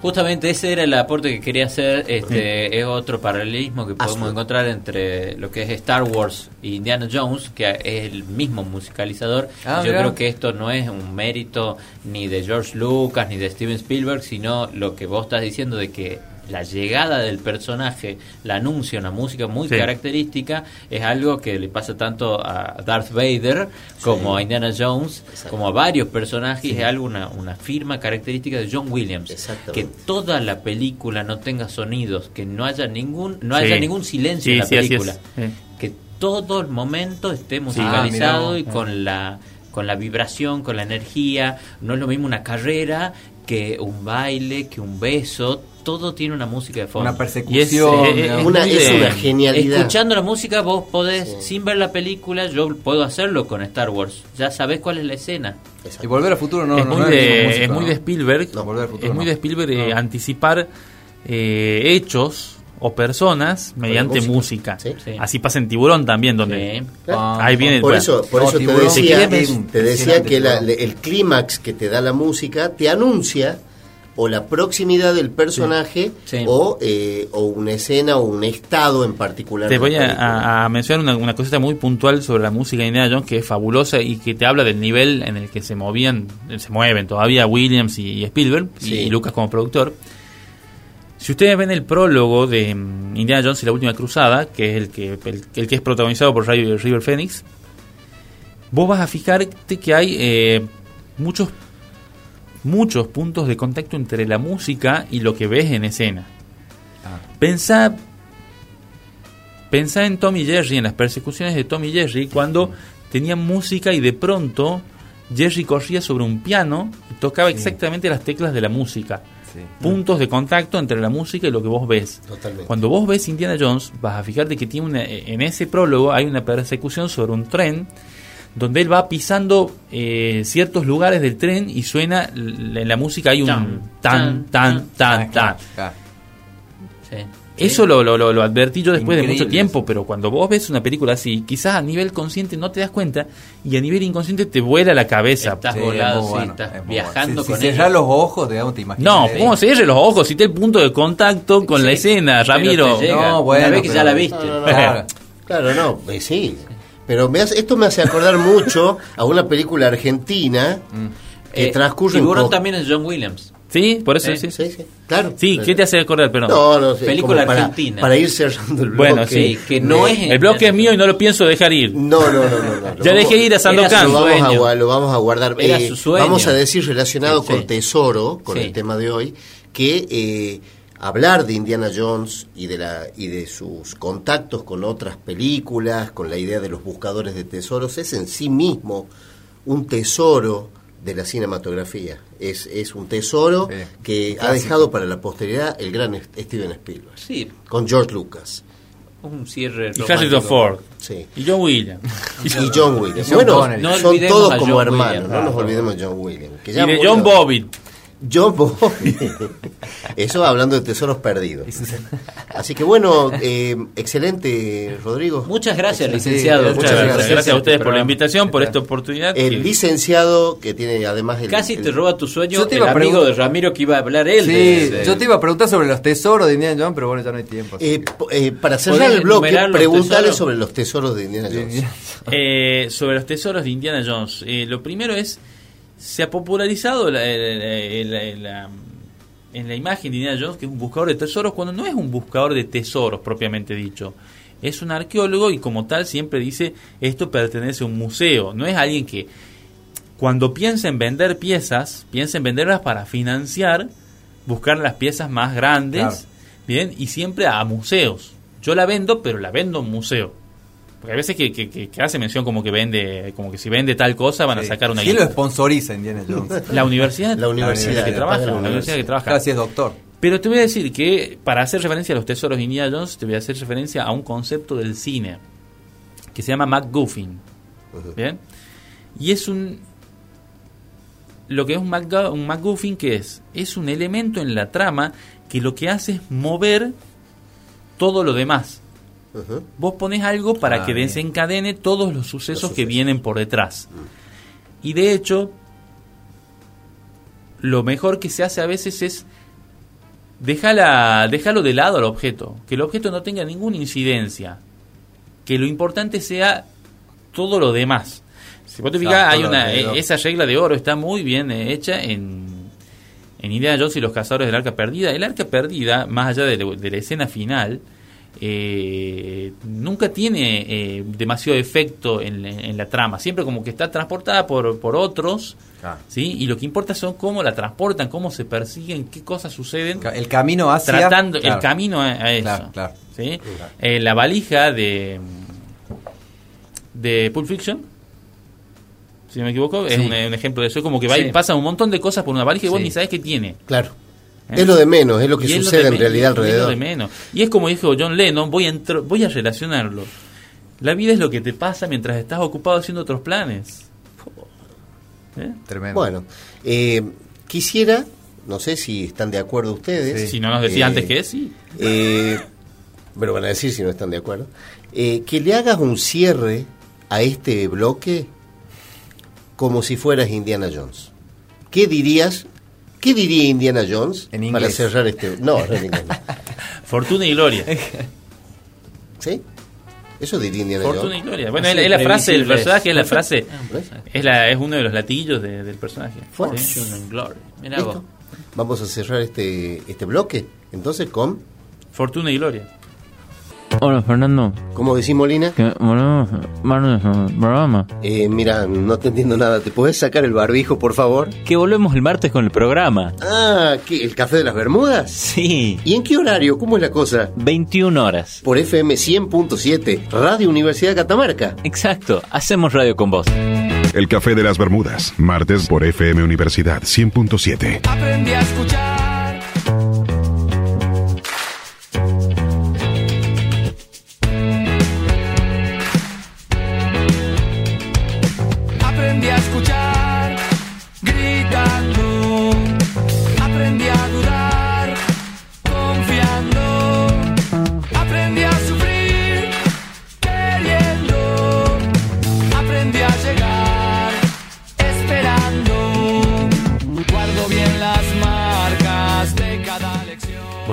Del Café de las Bermudas. Enseñar. tiempo nos apremia, nos hace querer pasar a, una, a la- a la sección de siempre, pero antes de eso queríamos mandarle un saludo a una oyente muy especial que tenemos. Sí, debo mandar este saludo especial por el tema de... Debemos. Debemos. eh, a, a mi madre, a mi madre, a, a la negrita. Eh, le quiero mandar un cariño muy especial porque, bueno, es en definitiva la que tiene la responsabilidad de que yo haya hecho todas estas porquerías que hice a lo largo de mi vida. Me hace acordar al, al red de teatro anterior. También es mi madre. Eh, También es mi madre, sí. Así que mi- a mi madre querida le mando un beso y un saludo especial en, en vísperas de mi natalicio. No sé si es para felicitarla eh, No. con, con lo que no el hijo que nos ha dejado. Pero bueno, El, el tiempo lo dirá. tu hermana seguramente tiene muchas muy buenas condiciones. Eh, sí, pero yo fui el preferido siempre. Bien, estuvimos dedicando la, la- los el bloque anterior a hablar de Indiana Jones. En el mundo hay dos grandes temas. Uno es Indiana Jones y el otro son cua- cuatro muchachos You wish. de Liverpool. Ahora, en el Café de las Bermudas, long and winding road los Beatles y las cosas.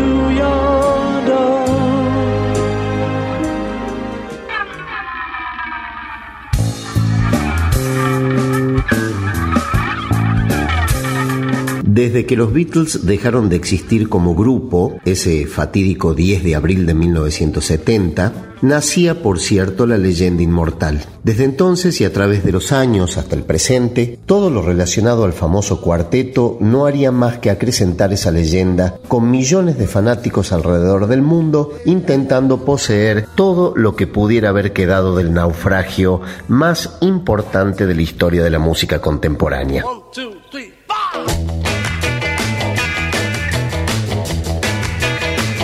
Todo objeto que hubiera estado cerca o haber sido parte de la historia de la banda, o cualquiera de sus miembros en particular, pasó a tener un valor increíble, desproporcionado, exagerado para algunos. En fin, se transformaron en verdaderos tesoros, como si de ellos pudiera revivirse el alma y esencia del conjunto.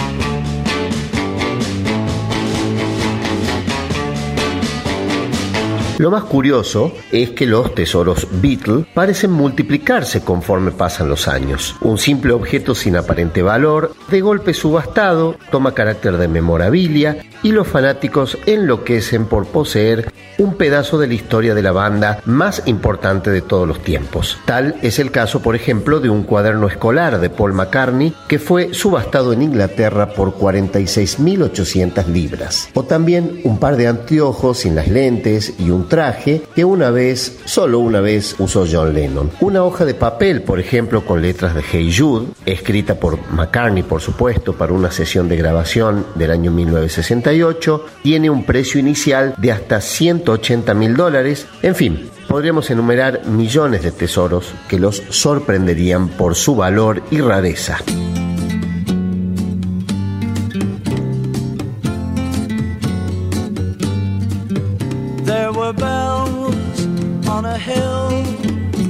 Pero hay uno que se ha transformado en excepcional. Uno de los tesoros que por estar desaparecido misteriosamente sin que existan rastros a la fecha, lo convierten en el santo grial de los Beatles y en una de las piezas más valiosas. Al respecto, la marca alemana Hofner ha lanzado una campaña a través de las redes sociales con la esperanza de recuperar información sobre el paradero del primer bajo de Paul McCartney, un Hofner 500-1 adquirido en la primavera del año 1961, luego que Stuart Sutcliffe se fuera de la banda mientras estaban contratados en el Club Top Ten de Hamburgo. Fue utilizado por Paul durante dos años, incluyendo sus presentaciones en The Cavern y las primeras grabaciones de los Beatles, los álbumes Please Please Me y With the Beatles y todos los singles y conciertos de entonces, hasta que en octubre de 1963, cuando los Beatles estaban consagrándose, la compañía británica Selmer importó un nuevo Hofner para Paul.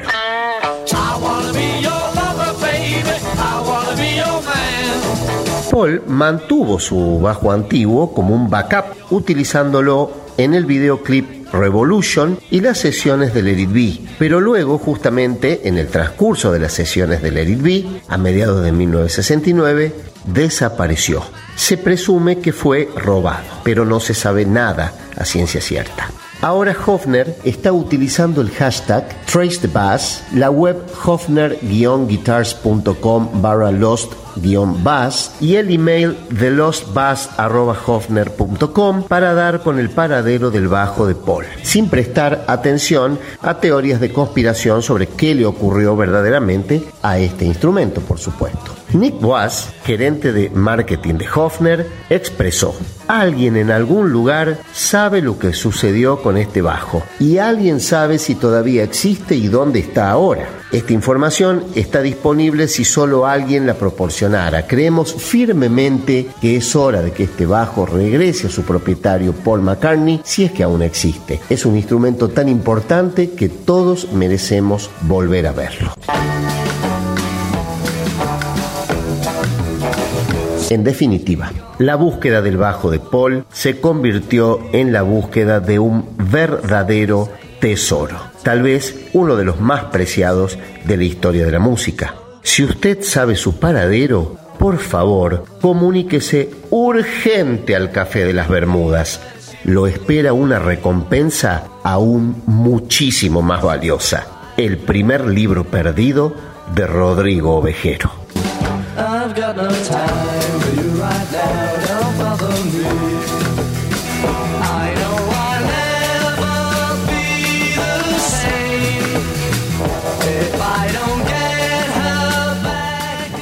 Hoy, te luciste, la verdad. Y no lo digo de, de- de buen humor porque me hayas mencionado, lo digo porque hoy te luciste en serio. ¿Te puedo hacer un par de preguntas? Estoy a su ¿Te disposición. puedo hacer un par de preguntas? Totalmente. Eh, ¿No es extraño que no haya la más mínima pista de qué le pasó al bajo? No hay la más mínima pista. Eh, justamente... O sea, a ver, ni siquiera que Paul diga, no, me acuerdo que la última vez que lo tuve al bajo yo fue cuando estuvimos en una solo yo. Ese fue el último día que lo vi. Ni siquiera hay eso. ¿Qué quiero decirte con esto? No existe la posibilidad de que sea todo un truco publicitario de Hofner. No. Todos sabemos que McCartney es capaz de lo que sea por dinero. No, no, no, no. No, el mismo Paul, el mismo Paul eh, lo ha dicho en varias oportunidades que una de las como como que es una, una cosa que lo ha vuelto loco a lo largo de los años no saber qué le había pasado a su bajo. Incluso en un reportaje de no hace mucho tiempo dijo, dirigiéndose a la cámara después del reportaje, por favor flaco que me tenés el, el bajo, ese bajo es mío y vale muchísimo para mí. Por favor, devolvémelo. Sería muy bueno volver a verlo. Sí. te voy a hacer una pregunta que solo un experto como vos en los Beatles puede contestar. Sí. Quiero que te pongas en la mente de Paul McCartney Sí. y me digas qué elegís entre estas dos cuestiones. A ver. El regreso de tu bajo en, en las mismas condiciones que estaba en aquel año, con el paso del tiempo, lógicamente, pero funcionando, eh, eh, sin mayores marcas de uso, ca- casi como, como se fue de tus manos. O que Yoko Ono te permita de aquí en adelante ponerle a las canciones McCartney-Lennon, en lugar de Lennon-McCartney. Bueno, una pregunta válida que podés contestar. Sí, la voy a contestar. Lo Sí. tengo muy, muy claro el tema. Eh, quiero que aparezca el bajo.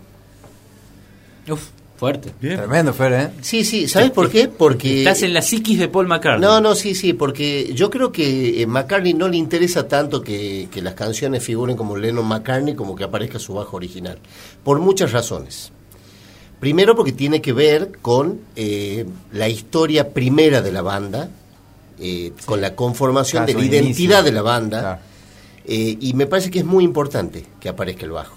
Incluso él dijo que él se imagina, dijo, hizo un, un esfuerzo de una, de una historia, eh, que el bajo está en una vitrina, en un castillo de Baviera, perdido en, en- en un tipo muy rico. En los anales de la Eh, historia.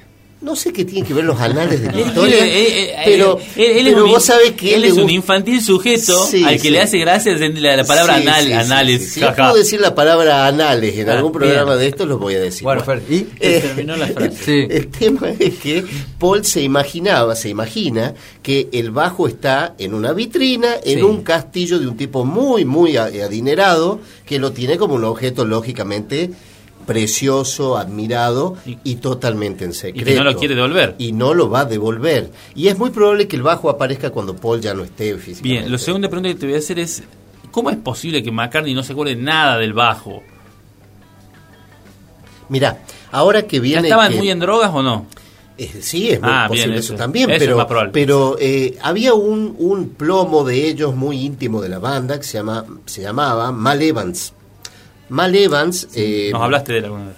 eh, sí, era un grandote bonachón que tuvo mucho que ver con la banda desde la primera época, eh, que era el que se encargaba justamente de, de todos los instrumentos, era el que los Ah, guardaba, el que los limpiaba, los llevaba, los traía, de- desde la primera época de los Beatles. Y bueno, hubo muchos reproches a Mal Evans porque supuestamente se le perdió a él. Mm, Mal, le dijeron mal, Evans. Mal lo tuyo, Evans, le dijeron. Bueno, entonces el tema eh, tiene que ver ahora con lo que estamos por vivir en noviembre, que es la reedición de, de, Get Back, de Let It Be. Ustedes lo van a poder ver a McCartney tocando como se lo ve en la película Let It Be, pero en, durante seis documentales de dos horas Oh, cada uno, tremendo. a Paul tocando el bajo. ¿Sabés qué me emocionaría El bajo que se perdió. ¿Sabés qué me Si no llego a arranque, no se me. ¿Sabés qué? Justo ese día, vos sabés, tengo el cumpleaños de mi vieja. No, no, no, es, Me- es un acontecimiento me voy a importante. Tucumán. Me emocionaría muchísimo que ahora Paul, con el estreno del, de Let It Be, eh, esté viendo el documental. Son seis horas, me dijiste, ¿no? Seis Sí, horas. ya lo vio, ya lo vio. Sí, no, bueno, Por- pero por a Netflix ver, ¿no? Por de Netflix. pronto se pone a verlo de vuelta ahora. Disney. Ah, Disney, Se perdón. pone a verlo de vuelta ahora y de pronto dice, ¿qué es eso que se ve al fondo? Esa imagen nunca la había visto. Y, en 4K la ponen, así que ahora. Claro, ahí pasa un flaco con el bajo. ¿me No, no, no, un flaco Sí. no. Yoko Ono, Yoko Ono se entregando Una el flaca, bajo, una flaca. cambiándolo por una, cambiándolo por una bolsita con unas hojas extrañas, ¿entendés? Lo Sí. cambia el bajo. Bueno, Fer- es muy probable. Fer, creo que le diste un cierre maravilloso a, a esta radioteca Beatle que, te- que, que Bueno, venías muchas haciendo. gracias. Muchas, bueno, de me encantó. Beatles, así Sí. se hace un podcast, carajo. Sí. Muy bien. Sí, sí, sí, Bueno, muy bueno, muy bueno. muchas Fer. gracias. No, Así que bueno, nos vemos el año que viene, Fer. Eh, sí, el año que viene, hasta el año que viene. Ya está por este año. ¿eh? Eh, voy a hacer mención por último, a, tiene que ver con, el tema tesoros además, a un video de Paul McCartney del tema Brave Face, del disco Flowers in the Dirt, de hace unos años atrás, de los 90. Eh, ese video promocional, promocional del tema eh, Brave Face se trata básicamente de todo esto que acabo de, de nombrar eh, en, el, en el audio tiene que ver supuestamente con un japonés coleccionista que está mostrando a lo largo, los invito a que lo vean, está mostrando a lo largo del video todos los objetos preciados que él tiene de los Beatles. Ah, mira. Están los trajes de Sgt. Pepper, está, está, y a- bueno, al final de todo lo que va mostrando, eh, viejas filmaciones, una cosa, diciendo, este es mi objeto, pero ahora les voy a mostrar, dice al final, el objeto más preciado de mi colección. Y muestra el bajo No. perdido de Paul. Y justo cuando lo está exhibiendo, lo está mostrando orgulloso el tipo, aparecen unos canas y lo agarran, unos, personal de seguridad. Entonces se ven unas cámaras como que lo han estado enfocando, porque el tipo en realidad es un, un- un- ¿cómo se dice? Un, un, ¿Fan? un- un intruso, un intruso Ah. que irrumpió en un museo particular donde están todos estos tesoros Beatles y el que está detrás de las cámaras viendo todo es el mismo Paul McCartney. Ajá. O sea, y da- se da vuelta Paul y mira la cámara y hace un gesto como diciendo, eh, no, a todas las cosas las tengo yo. O sea, o sea que eh, para lo que el señor Barnes fue bobo, es el bajo para... Sí. claro, algo así. Eh, el trineo Roswell de, de, mm, Rosebud. de, de Citizen Kane es Rosebud. eh, este bajo. Este, Eh, bajo, es sí, el, sí, es este bu- bajo es el Sandokan de Paul Es McCartney. el Sandokan de Paul McCartney. Eh, ahora, el gesto que hace al final Paul McCartney da a entender como que como que no lo tiene. Claro. No lo tiene. no lo tiene, efectivamente. Sí, claro. que no lo tiene. Así que es muy, muy, muy interesante el video. Ya. Un aplauso, Fernando. Muy bueno. Gracias. El vampiro energético del conocimiento.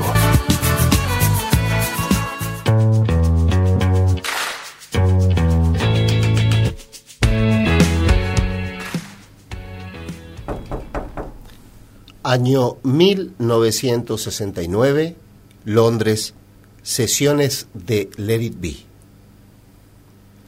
Mira, che, la putísima madre, loco. Uy, sellá la ventana. vos sabés. sellá la ventana. No, estoy re caliente, hoy. Paul, ¿cómo estás? Escúchame, escúchame, ¿Qué hora es? George. eh, estoy mal, estoy mal, estoy ¿Qué re pasa? caliente. Ah, ¿Qué hora es, Paul? Aparte que es un quilombo, porque todos estamos acá muertos de frío en este estudio de mierda que nos han dado.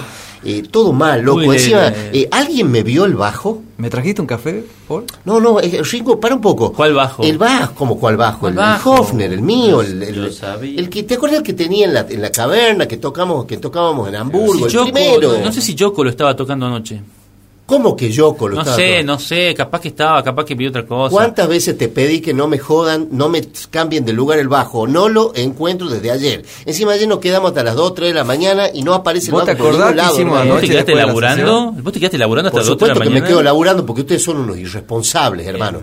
Porque este, este disco no se puede terminar así, hermano. Ustedes le están meta a dar a la Paul, sustancia. Paul, Que, bueno. somos, somos muy famosos y muy ricos. ¿Por qué te estás pagando un objeto? O sea, no sé, hay mil bajos. Estamos en Abbey Road. Ima- ¿de qué- i- ¿De qué imagínate me estás hablando? ¿Cuál bajo? Escúchame, vos escuchaste que yo dije, imagínate que no hay posesiones. Claro, sí, sí. Yo, está todo bien ¿Querés el bajo? Eh, Johnny, cómprale un bajo a Paul, por No, favor. Ahí no, te no. están comprando uno, Ahí te- te- ¿sabes? te mandan de regalo un bajo. Acabo de no, decir no, que no, vayan a buscar No, uno. ¿cuál es Escuchen, yo entiendo la onda tuya, ya lo hablamos la otra vez de la meditación y la India, va. pero no, no volviste nunca de la India, George. No, me mata. Nos fuimos a la India y no volviste más de la India. Per- perdóname, Paul. Y vos con, con, Cuando con, te con la, con mina con la que estás saliendo ahora, que sos otra persona, me tenés podrido. Yoko me Ringo, muchísimo como persona. ¿Cómo? Yoko me mejoró muchísimo como persona. Bueno, pero no me Yo importa. te mira. veo mejor, Johnny, me alegro Ringo, mucho por vos. Sí, el último que no tuvo me- el bajo- Me gusta mucho esa chica también. No. El, el último que viste el bajo fuiste vos, porque vos me, vos me dijiste que lo habías visto Eh, el bajo. No, no, yo no, te juro que Eh, no, lo no- vi. Yo tengo mis palitos de la batería. No acá. te quiero hacer asustar, pero anoche, no te quiero hacer asustar, pero anoche hubo, hubo yo- en un momento como quisimos comprar hongos. ¿Eh? Sí, porque no, nos quedamos sin, sin Esas hongos. cosas ricas, Vamos a sincerarnos Y- con él. Porque yo, la verdad, te digo la verdad, Yo Paul, no- yo te quiero decir, eh, no me acuerdo mucho, pero yo creo que anoche, cuando estábamos consumiendo los hongos, salió el tema del bajo. Alguien sugirió de, de cambiar el bajo por más hongo. Me están- no, no me sé están si se, jodiendo. pará, no sé si se hizo porque yo me fui a dormir. No, yo me yo fui a no dormir. sé, yo- Pero alguien lo tiró, la tiró Pasa a la idea. plata no teníamos, no Para, para, para, dinero. ¿La idea de qué? ¿De, de, de- de cambiar mi bajo por hongos? Y bueno, vino pero- un chico a traernos hongos y, No- y no sé dijo, lo que qué están. lindo bajo Sí. y no sé qué dijimos. Es como que te, te, como- tiro unos hongos más por Ah, el bajo. bueno. Vino nuestro Te- plomo. Si te gusta y vos amás al convidó bajo, le dije yo, si el Ah, bajo es tuyo. Pero no sé si lo vendieron al final, ¿no? Ah, bueno. Ah, genial lo que me están diciendo. ¿no? apropiado. Yo, los quiero, realmente los voy a aplaudir. Eh, Paul, estamos muy cansados, necesitamos relajarnos. No te Eh, pongas así, eh, boludo. Mira, mira, yo al, al margen de que estoy totalmente agotado porque vengo arriando la banda hace como dos años, que me pierdan ese bajo es lo peor que me pueden hacer. Te puedes Bueno, anda, otro. anda En anda serio, mentime. Pero no puede ser un tesoro Es para que no, vos. no, no. hay que atesorar. Sí, yo ¿Sabés quiero- que hay que No, atesorar? no, yo quiero, no, yo quiero Hay que seguir los durmiendo. No, no, no, Pero- yo, yo, eh, me están jodiendo porque No, esto no puede ser en no, serio. pero no te lo puedo- Yo ver. me voy, yo me voy al depósito, acá del lado, me voy al depósito a ver si no lo, me- ustedes me lo han escondido, me están haciendo No, joda, me voy a no, buscarlo no, al depósito. che, Eh, Me voy a buscar al Anda, depósito. anda, anda, anda. Che, no lo vendimos, ¿no? ¿Lo vendieron o no lo vendieron después que yo me fui a dormir? Yo no me No, acuerdo yo nada. no- yo la verdad tengo una ausencia total, quiero dormir nada más. Tremendos esos hongos, boludo. tremendo. Tremendo, la verdad. Quiero No, dormir no, no. nada más, Todo es por una nebulosa la noche anterior para mí. Sí. O café o, Sí. o duermo. Bueno, vamos a dormir, vamos a dormir. Ah, Mucho tiempo más tarde. 20 años después, Paul regresa a los estudios Twickenham. Eh, George, George, Paul, Paul. George, hola, escúchame, no sabés lo que me pasó. Vengo, resulta que estoy grabando el último disco. Este, estamos por hacer un homenaje a la banda. es muy gracioso, es muy gracioso. Eh, cuando corren el piano, ¿viste? Una de las últimas tomas de la película, quedó el piano ahí. Este, lo corren al piano que no sabe lo que había abajo del piano, boludo. No. El Hofner. No.